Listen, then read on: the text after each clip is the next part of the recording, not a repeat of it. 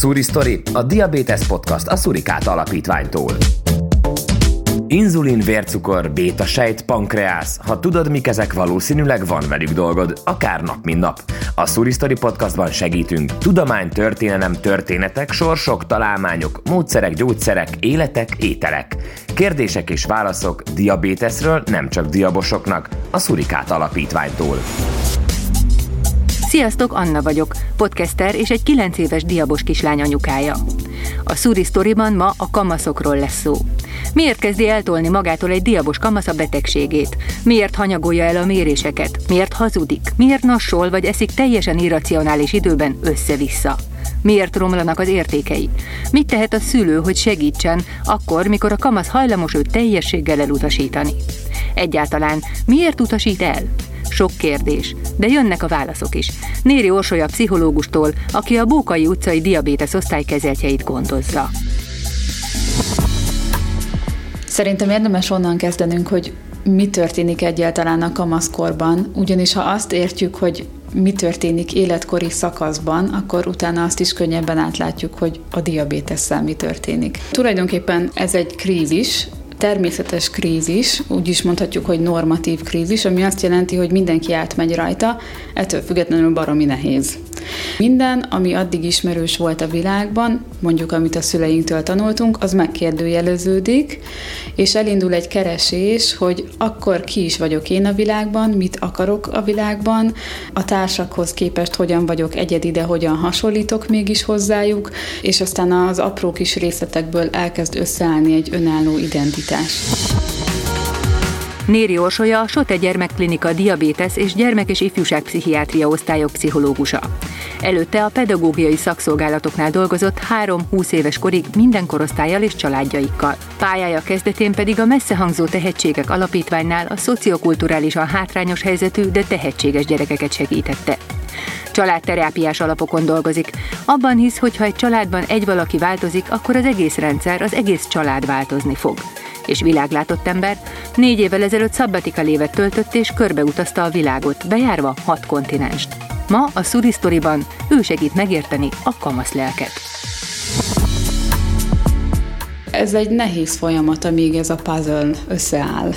És ebben mondjuk része van a diabétesznek, ki vagyok én egy tartós fizikai nehezítettséggel, egy egészségügyi állapottal, ki vagyok én a barátaim között, mit gondolok szakmailag, mi a vallási nézetem, milyen értékeket követek, ezeket mind kitalálja egy kamasz. De ez rengeteg keresés, rengeteg helyzetnek az elutasítása, míg végül lesz belőle egy elfogadás, de a keresés azzal jár, hogy egy csomó mindent leértékelnek a kamaszok. És a diabétesszel is ez történik, hogy azok a, a szülők, akik a gyerekeket tökéletes értékekkel hozzák kontrollra, egyszer csak nem értik, hogy mi történik az ő szuper gyerekükkel, aki mindig szófogadó volt, mert hogy így egyszer csak nem jók azok az eredmények. És akkor bejön az, hogy hogy ja hoppá, igen, itt a gyerek így elkezdene önállósodni, és akkor ez is megkérdőjeleződik, mint minden más. A diabétesznek a kezelése miért fontos ez? Tényleg olyan fontos? Ahhoz, hogy ezt már önállóan csinálja, először el kell kezdenie a kérdéseit feltenni. Na ilyenkor nagyon megijednek a szülők. És mi az, amit szülőként észrevehetünk a gyereken, hogy elkezdődött valami ilyen motoszkelni a fejében, hogy így még az elején tudjunk neki segíteni ebben a folyamatban? Szerintem önmagában az is fontos, hogy kb. 11 éves lesz, mert hogy pont amiatt, hogy ez egy normatív krízis, és mindenki át fog rajta menni, sőt, nagyon nagy baj, ha valaki nem megy rajta át, ezért gondolkozhatunk azon, hogy oké, okay, kb. ennyi idős, ez valószínűleg történni fog, és szülőként az egy fontos lépés lesz, hogy hogyan tudom segíteni a gyerekemet abban, hogy önállósodjon. Ugyanis ha önállósodik, akkor elkezdi a felelősséget saját maga átvenni, és sokkal gördülékenyebbé válhat ez a folyamat, hiszen nem kell annyit ütközni azon, hogy mikor mérsz, mennyi volt a, az éppen aktuális cukorérték, beadta-e az inzulint, hogyha ezt egy szülő mind követni akarja, akkor nagyon sok csattanás történik. Közben érthető, a kamaszok feledékenyebbek lesznek, a kortársaknak a véleménye nagyon számít, a szülők aggódnak, de hogy ez sokszor egy kontrollal jár. Mindjárt itt folytatjuk Orsival, de nézzünk egy tipikus szituációt a szülő szemszögéből. Beadtad már az inzulint? Ne viccelj már, mi az, hogy nem adtad be? Tudod jól, hogy be kell adni. Fél óra múlva ebéd van. Ne kelljen már mindenért szólnom. Hány éves vagy? Kettő? Mi az, hogy elfelejtetted?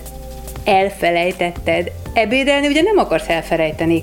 Légy szíves, össze magad azt fogják észrevenni a szülők, hogy, hogy befeszít a gyerek, ellenáll, hogy hiába tudja, hogy ez nagyon fontos, akkor sem csinálja, hogy, hogy nem méri fel a következményeket, hogy nem válaszol, nem kalibrál, egész egyszerűen nem írja be az eredményeit, nem eszik időbe, szóval, hogy ilyen egészen praktikus jelek is vannak. És ilyenkor, hogyha az ember felcsattan, és azt mondja, hogy ne viccelj már velem, ennyi idő alatt neked ezt már rég meg kellett volna tanulnod, mi ez a hülyeség, térj magadhoz, ez a legkontraproduktívabb, nem? Segíteni nem feltétlen fog. Van, aki ettől egy kicsit megijedés összekapja magát, de hogy alapvetően itt egy fontos kérdés lesz az, hogy, hogy ha így mi történik veled, amikor, amikor ez meg ez van. Nagyon sokan egyébként nem bírnak rá válaszolni, tehát hogy a kamaszok elmondják, hogy hát nem tudom, csak úgy elfelejtettem, ez a leggyakoribb, hát úgy elfelejtettem, nem emlékeztem, a suliba az órarend úgy van, hogy nem tudtam megcsinálni, szóval vannak ilyen elkerülős válaszok, de az egy fontos kérdés az, hogy például milyen barátokkal van körülvéve az a gyerek, mert hogyha ciki, mondjuk mérni, vagy az inzulint beadni, vagy ciki egyszer csak, hogy neki pumpája van, akkor, akkor az nagyon sokszor egy gát abban, hogy ezeket csinálja. Szóval, hogy, hogy megérteni azt a helyzetet, hogy vajon miben van ő. Ebben elég nagy segítség, ha azt megkérdezzük magunktól, hogy aha, akkor milyen is voltam én 13 évesen? Nem olyan könnyű visszaemlékezni persze, de sokat segíthet közelebb kerülni ahhoz a rettentően idegesítő és, és opponáló kamaszhoz, hogyha így abba is belegondolunk, hogy egyébként ez nálam is milyen volt, és miért is volt olyan nehéz akkor. A kamaszkor találékonyságban verhetetlen, és mivel a kamaszok leginkább TikTokot, YouTube-ot pörgetnek, innen hozok ma példákat. Íme egy YouTube short videós ötlet alternatív vércukormérésre. Na, ez itt egy cukormérő, és figyelj, beszarsz. Egy pattanás. Kijött egy pattanásom. és működik. Működik. Hoppári. Ez most baj. Mielőtt még bárki azt hinné szólok, nem lehet pattanásból nyert vércseppel cukrot mérni. De megyünk is tovább Borsival. Kisegíthet egy diabos szülőnek abban, hogy a kamasz gyereke ne felejtse el, a diabétesszel foglalkoznia kell, még ha épp tinédzser is főállásban.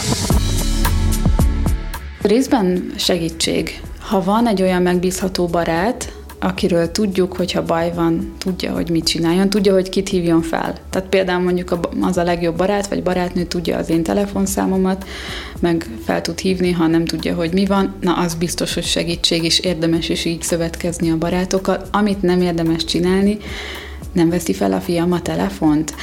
Oké, okay, akkor hívom a barátját. Oké, nem veszi fel, akkor hívom a másik barátját. Mert ezt nagyon cikinek érzik, hogy meg úgy, hogy akkor ők így meg vannak kerülve, de önmagában az, hogy van egy jó barát, akit meg lehet kérdezni, az jó.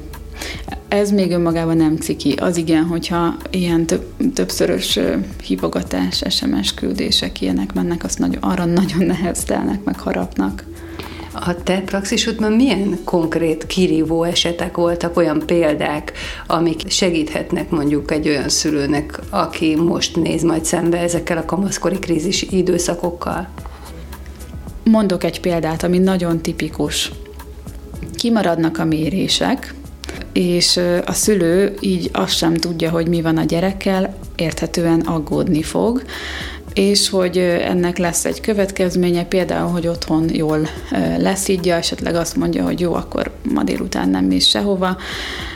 Mit csinál erre a kamasz? Azt mondja, hogy oké, okay, akkor legközelebb inkább füllentek egyet, vagy megpróbálom elkerülni a helyzetet, azért, hogy ne, hogy ne kapjak fejmosást, és azért is, hogy, hogy így a szüleim is nyugodtak legyenek. Ez nagyon sokszor elmondják. Arra gondolsz, hogy mondjuk nem mér, de bekamúz valamit, és beír egy értéket a naplóba, ami fals? Például, például.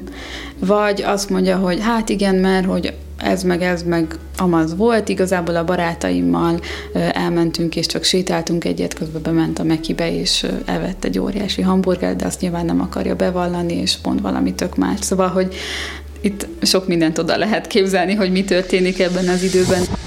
Az elképzeléshez egy kis inspiráció a net kincses bányájából, egy kamaszfiú társaság videójából. Kicsit izgulok. Ha már mindenki Picit, nyom na. valamit. De nekem így jövünk. Ja, még nem jövünk, de várjál, várjál. És amúgy hogy számoljuk meg, kérdezik. Mindegy. Szia! Ö, Kicsit furcsán fog hangzni, de 100 sajtburgert szeretnék kérni. Megoldható? Persze. És a kártyával szeretnék fizetni. Jó. Neked be fogja mi száz sajtburgert. Atyaim! Önmagában az, hogy, hogy aggodalom, erre jövő sok hazugság, akkor a szülő, amikor ezt megtapasztalja, akkor még inkább kontrollt próbál tartani. Erre a kamasz viszont a szabadság vágya miatt befeszül, és még inkább hazudni fog. Ez egy, tulajdonképpen ez egy ilyen olyan kört teremt, amiben nagyon könnyű bizalmat veszíteni. És ez a bizalomvesztés egy nagyon tipikus probléma, amivel visszatérően érkeznek hozzám. Egyszer volt a, hallottam a Vekerdés, a Feld már tartott egy közös előadást a kamaszkorról, és a végén a szülői kérdéseknél elhangzott az a kérdés, hogy mit tegyünk, hogy a kamasz gyerek ne hazudjon nekünk. Mire harsányan felröhögött mindenki, és a Vekerdi kis gondolkodás után azt mondta, hogy hát szerintem ne kérdezzünk tőle semmit. De hogy ebben az esetben viszont ez elkerülhetetlen, hogy némi kontroll azért legyen a szülő részéről, mert veszélyes is lehet a betegség miatt az, hogyha teljesen önfejűen mondjuk minden nap hamburgert vagy pizzát teszik a gyerek, és nem mér cukrot. Mm, Hol van ez az arany középút? Ott mindenképpen, hogy, hogy segítenünk kell a kamasznak abban, hogy önállóságot nyerjen, hogy el tudja kezdeni használni a saját önállóságát. Az önállóság ugye azt is jelenti, hogy egyedül csinálni valamit, és felelősséget vállalni érte. Na most itt, ami nagyon el szokott maradni, az a felelősségvállalás.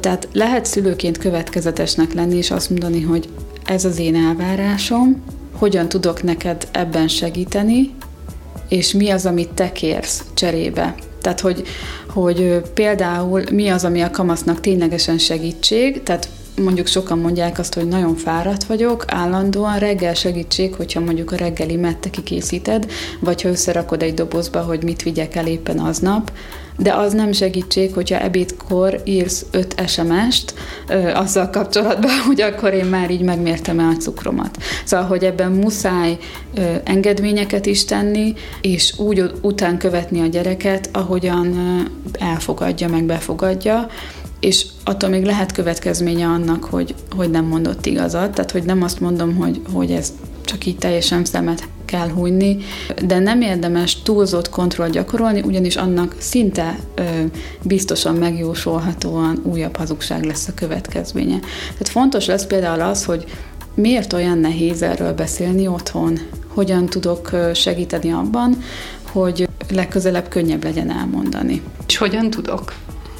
Például mitől félt éppen az a kamasz, hogy nem akarta elmondani. Mi az a következmény, amit ő így megért, és, és mi az, amit nem.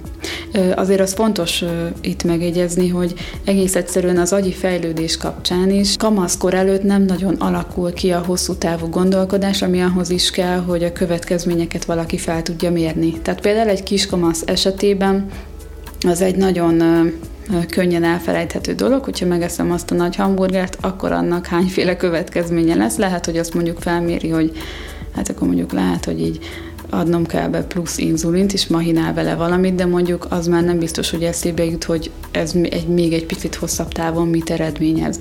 Egy nagyobb kamasznál már így agyilag is sokkal kialakultabbak azok a területek, amik a tervezés szervezésért felelnek, ezért könnyebben átlátja a helyzetet. Ezért is szoktam azt mondani, hogy nagyon sokszor ez a 13 éves kor körüli időszak, ez nagyon nehéz, de hogy lesz jobb már 15 évesen is, és addig nagyon sokat kell egyezkedni, de nem lesz kész recept, hogy ebben a helyzetben mit lehet csinálni, mert hogy nagyon a kamasznak a saját kérése, a szülőnek a saját értékrendszere befolyásolja. A világ tele van csábítással és nehéz ellenállni. Egyrészt ott a beilleszkedési vágy, miért ne csinálhatnám, amit bárki más. Másrészt a kíváncsiság. Hmm, vajon milyen íze lehet? És nehéz szituációkat hoz az élet. A Szurikáta Alapítvány Diabsztorik filmsorozatában ilyen helyzeteket dolgoz fel. Íme egy részlet Dorka történetéből. Ő a barátnőm, Dorka. Üdv, vagy jó napot. Drágám, nem arháskodj már, természetesen tegeződünk, nagyon örülök neked. És elnézést ezért a hirtelen antréért, de hát így alakult. Ez házi olasz sütemény, egy néni készítette nekem minden nap, amikor nála laktam. És csinált egy extra adaggal, hogy hazahozhassam. Mm. Minden nap éltettem. Kóstolj meg! Ha? Mm. Mm. Mm. Mm. Mm. Mm. Drágám, te megkóstold meg, nektek hoztam. Nekem nem szabad. Miért, hogy nem szabad? Én nem ehetek ilyeneket. Miért nem? Paleo? Keto? Vegán paleo? Vegán keto? Anyád most mit nyom? tej, tojás, ezek a legújabbak. Hidd el, a szervezeted sokkal jobban tudja, hogy mire van szükséged, mint hogy te kitaláld. Attól kaptam erőre az egész olasz út alatt, attól a, attól a víros, sűrű, vastag tejtől, amit a kávéhoz ittam. Nem szabad bedőlni mindenféle trendeknek, és kihagyni, ami jól esik. Aki kíváncsi, hogy mi a történet vége, a Szurikát a YouTube csatornáján megtalálja a filmet, sőt, több darabot is a sorozatból. De nézzük, mit tud Orsi tanácsolni a hasonló helyzetekre. Ugye például egy ilyen hamburgerezés esetében, hogyha jó viszony van a kamasszal, akkor tudom azt mondani, nem, hogy ma van ked, ilyenkor szoktak a többiek menni a Mekibe, te is velük akarsz-e menni, mert ha igen, mi lenne, ha ma nem raknék ebédet? Hanem ebédelj a Mekiben, és akkor ahhoz azelőtt el inzulint. Mit szólsz ehhez? Ez így egy jó attitűd például? Ez egy jó példa, amit mondasz, mert, mert hogyha tudom azt, hogy neki nagyon fontos ahhoz, hogy a társaságból ne lógjon ki, hogy hogyan tartson a többiekkel, akkor már közösen kigondolhatok olyan megoldási kísérletet, ami nem azt jelenti, hogy be se tedd a lábadat, ami valószínűleg nem fog így megvalósulni, hanem hogyan tehető ez a helyzet biztonságosá. Ugye ez lesz egy nagyon fontos dolog például az alkohollal is, hogy kell az, hogy egy kamasz is megtanulja, hogy az alkohol hogyan használható, hogyan hat rá. Ebben a kezelőorvosok szoktak kamaszkorban már edukációt is adni kifejezetten, és érdemes is erről kérdezni, mert hogy a teljes tiltás az nyilván nem lesz reális, tehát így is úgy is van, aki ki fogja próbálni, de akkor már fontos, hogy hogyan tehetjük ezt biztonságossá. Az alkohol kamaszkorban az anyagcsere egészségesek számára is tabu téma. Alig készítenek róla még videókat is, de azért akad néhány. Sziasztok, Maris vagyok, ebben a videóban pedig egy olyan témáról fogok nektek beszélni, ami eléggé tabu téma a magyar Youtube-on, ez pedig az alkohol. Nem tudom miért ennyire tabu téma, hiszen általában az emberek már tinikorban elkezdenek alkoholos italokat fogyasztani, és legtöbbször a szülők megtiltják tinédzser gyermeküknek, hogy bármi ilyesmit igyon, de hát azt tudni kell, hogy lázadásuk miatt úgy is inni fognak, és a tiltás csak még jobban arra összönözi őket, hogy alkoholhoz nyúljanak. Ezért ebben a videóban azt fogom elmondani, hogy ha már isztok, akkor hogyan ihattok észre úgy, hogy semmi probléma ne történjen. Én mindig is egy bulis csaj voltam, 14 évesen kezdtem el eljárni bulikba, akkor még bárhol kiadták nekünk a szeszes italokat, illetve beengedtek minket szórakozó helyekre, diszkókba, de mi általában házi bulikba jártunk. Tinikoromban nagyon-nagyon sok probléma született abból, hogy túl sokat és össze-vissza ész nélkül ittam, úgyhogy ezek közül párat felsorolnék. 14 évesen voltam először részek, életem első házi bulia volt, Egyáltalán nem ismertem az alkoholos italokat, és uh, random emberek egymás után nyújtogatták nekem a különböző piákat, azt se tudtam, hogy micsodák, és én csak döntöttem le őket, és a végén az lett belőle, hogy teljesen eszvéletlenül feküdtem az ajtó előtt, utána pedig a szegény kutyának a táját telehánytam. Utána pedig két barátom vitt engem haza, és másnap úgy keltem, hogy nem emlékeztem semmire, azt se tudtam, hogy kerültem haza. Nagyon kellemetlen volt, és nagyon rossz érzés volt, hogy nem tudtam, hogy mi a franc történt előző este. Egy diabos kamasznak ebben az esetben nem csak az alkoholmérgezéssel kellene megküzdenie, hanem a cukorérték ingadozással is. A téma tabusítása ezért ebben az esetben még veszélyesebb. A kulcs a beszélgetés mint szülői attitűd általánosságban egy jó megoldás lesz, hogy azt mondani, hogy hogy ne önmagad titokba kerülj bajba, úgyhogy el sem mered mondani, hanem hogyan tudunk előre beszélni arról, hogy az adott helyzetnek ez meg ez a veszélye, erre érdemes odafigyelned, és itt megint visszajön az, amit korábban említettél, hogy, hogy jó-e, ha, ha esetleg egy barát szövetséges, mert hogy igen, itt megint csak bejön, hogy ha van egy olyan jó barát, aki szövetséges, akkor, akkor nagyobb bizalommal tudjuk elengedni a kamaszt, és remélni azt, hogy rendben lesz, mert van, aki odafigyel rá. És hogyha egy szülő azt érzi, hogy egyedül nem boldogul, hogy a gyerek úgy kamaszodik, hogy ő nem fér hozzá, hogy nem tudja ezt a fajta résztvevő attitűdöt annyira mutatni, hogy a gyerek megnyíljon és bizalmába fogadja, és ne azt érezze, hogy ellenőrizni akarja, és megy a saját feje után. Hogy kérhet tőled segítséget? Mint szülő egyedül jöjjön, vagy jöjjön a gyerekkel együtt, vagy küldje a gyereket? Mik a, a lehetőségek a terápiára ilyenkor? Azt gondolom, hogy van még itt egy egyel visszábbi kérdés, mégpedig az, hogy mikor kell azt gondolnunk, hogy szükség van terápiára, vagy pszichológiai konzultációra. Amíg egy kamasz változik, ezt egyébként gyerekekre is mondhatjuk, tehát amíg egy gyerek vagy egy kamasz folyamatosan változik, addig azt gondolhatjuk, hogy így elég rendben van. Ugyanis olyan gyorsan fejlődnek, hogy emiatt a változás az önmagába egy jel számunkra, hogy oké, okay, ezt is majd így tovább fogja haladni. Mondjuk egy ilyen, ha három hónapra gondolunk, és mondjuk három hónapig így kb. beleragad egy nehéz helyzetbe, nem tud sehogy se tovább menni, azt érezzük, hogy van egy elakadás, na akkor már lehet azon gondolkodni, hogy hogy most valami több van annál, mint ami a normatív krízisnek a része.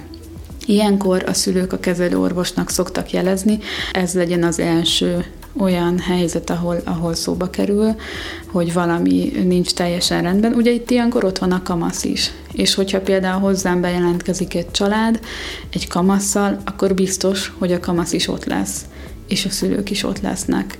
Ha egy kamaszról van szó, akkor nem érdemes nélküle beszélni bármiről, ugyanis azonnal elássuk magunkat. Viszont a kamasszal van úgy konzultáció, hogy a szülő nincs ott. Tehát, hogy, hogy ez fontos, hogy ő neki legyen tere arra, hogy elmondja, hogy hogy van, meg mint van. Ez nem a szülők kizárásáról szól, hanem arról, hogy vannak olyan témák, amit, amit a kamasz sosem fog tudni a szülőkkel megbeszélni.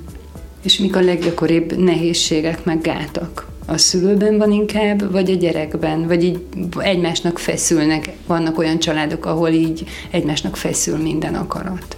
Én családterápiás szemléletből kiindulva úgy gondolkozok, hogy ha a családot mondjuk elképzeljük úgy, mint egy rendszer, amiben minden tag valahogyan hat a másikra, akkor ebből logikusan következik, hogyha egy valaki változik, akkor mindenki változni fog egyel további logikai lépés az az, hogy nem gondolhatjuk azt, hogy valaki miatt történik egy adott helyzet, hiszen ha egymásra hatunk, akkor itt egy körkörös helyzet alakul ki.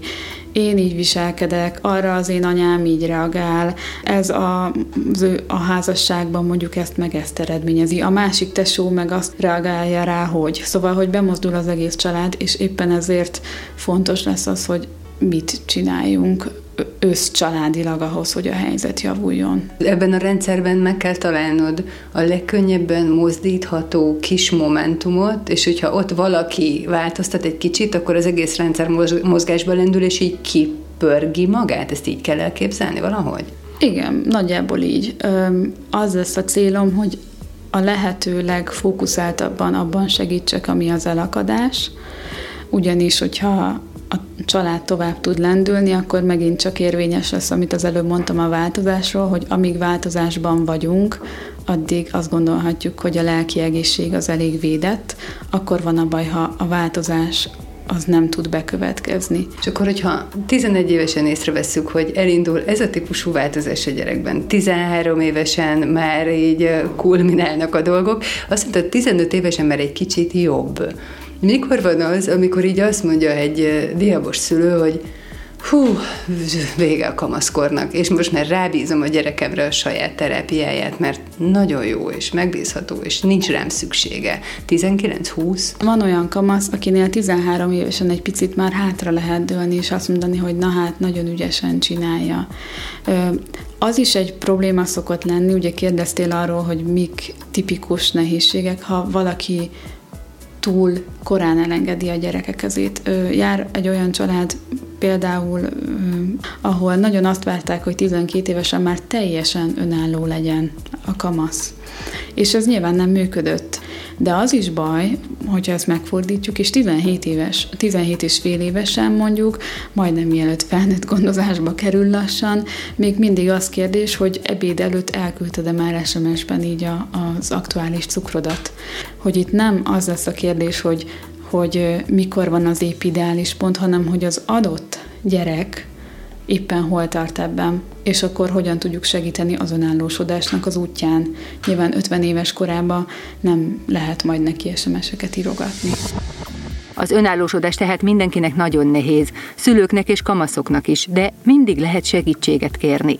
A gondozó orvoson keresztül a klinikai pszichológusok segítenek, ha pedig hosszabb terápiára van szükség, a területi gyermekpszichológusokhoz irányítanak. És a végére van egy jó hírem. Minden kamaszkor véget ér egyszer. Bekerdi Tamással búcsúzom. A kamaszt kamaszkora előtt kell nevelni. Ne leselkedjünk utána, ne faggassuk, ne prédikáljunk neki. Hallgassuk meg, amit elmond, és segítsünk rajta, ha bajba jut. A Suri Story-t hallottátok. További epizódokért keressetek minket a Google és az Apple Podcast lejátszóiban, a Spotify-on és a Surikát Alapítvány honlapján és YouTube csatornáján. Iratkozzatok fel és értesítünk az újdonságokról. Tartsatok velünk és segítünk a hétköznapokban. Jönnek az újabb történetek, sorsok, lesz történelem, tudomány, találmányok, módszerek, gyógyszerek, életek, ételek. Kérdések és válaszok diabéteszről, nem csak diabosoknak, a Surikát Alapítványtól. Hallgatni arany! Kreatív producer Maronics Anna, Sundesign 6.hu, producer Kocsisné Gálcsilla és a Szurikáta Alapítvány. Gyártja Tripvisual, Tripvisual, Trip Audio, Trip Audio.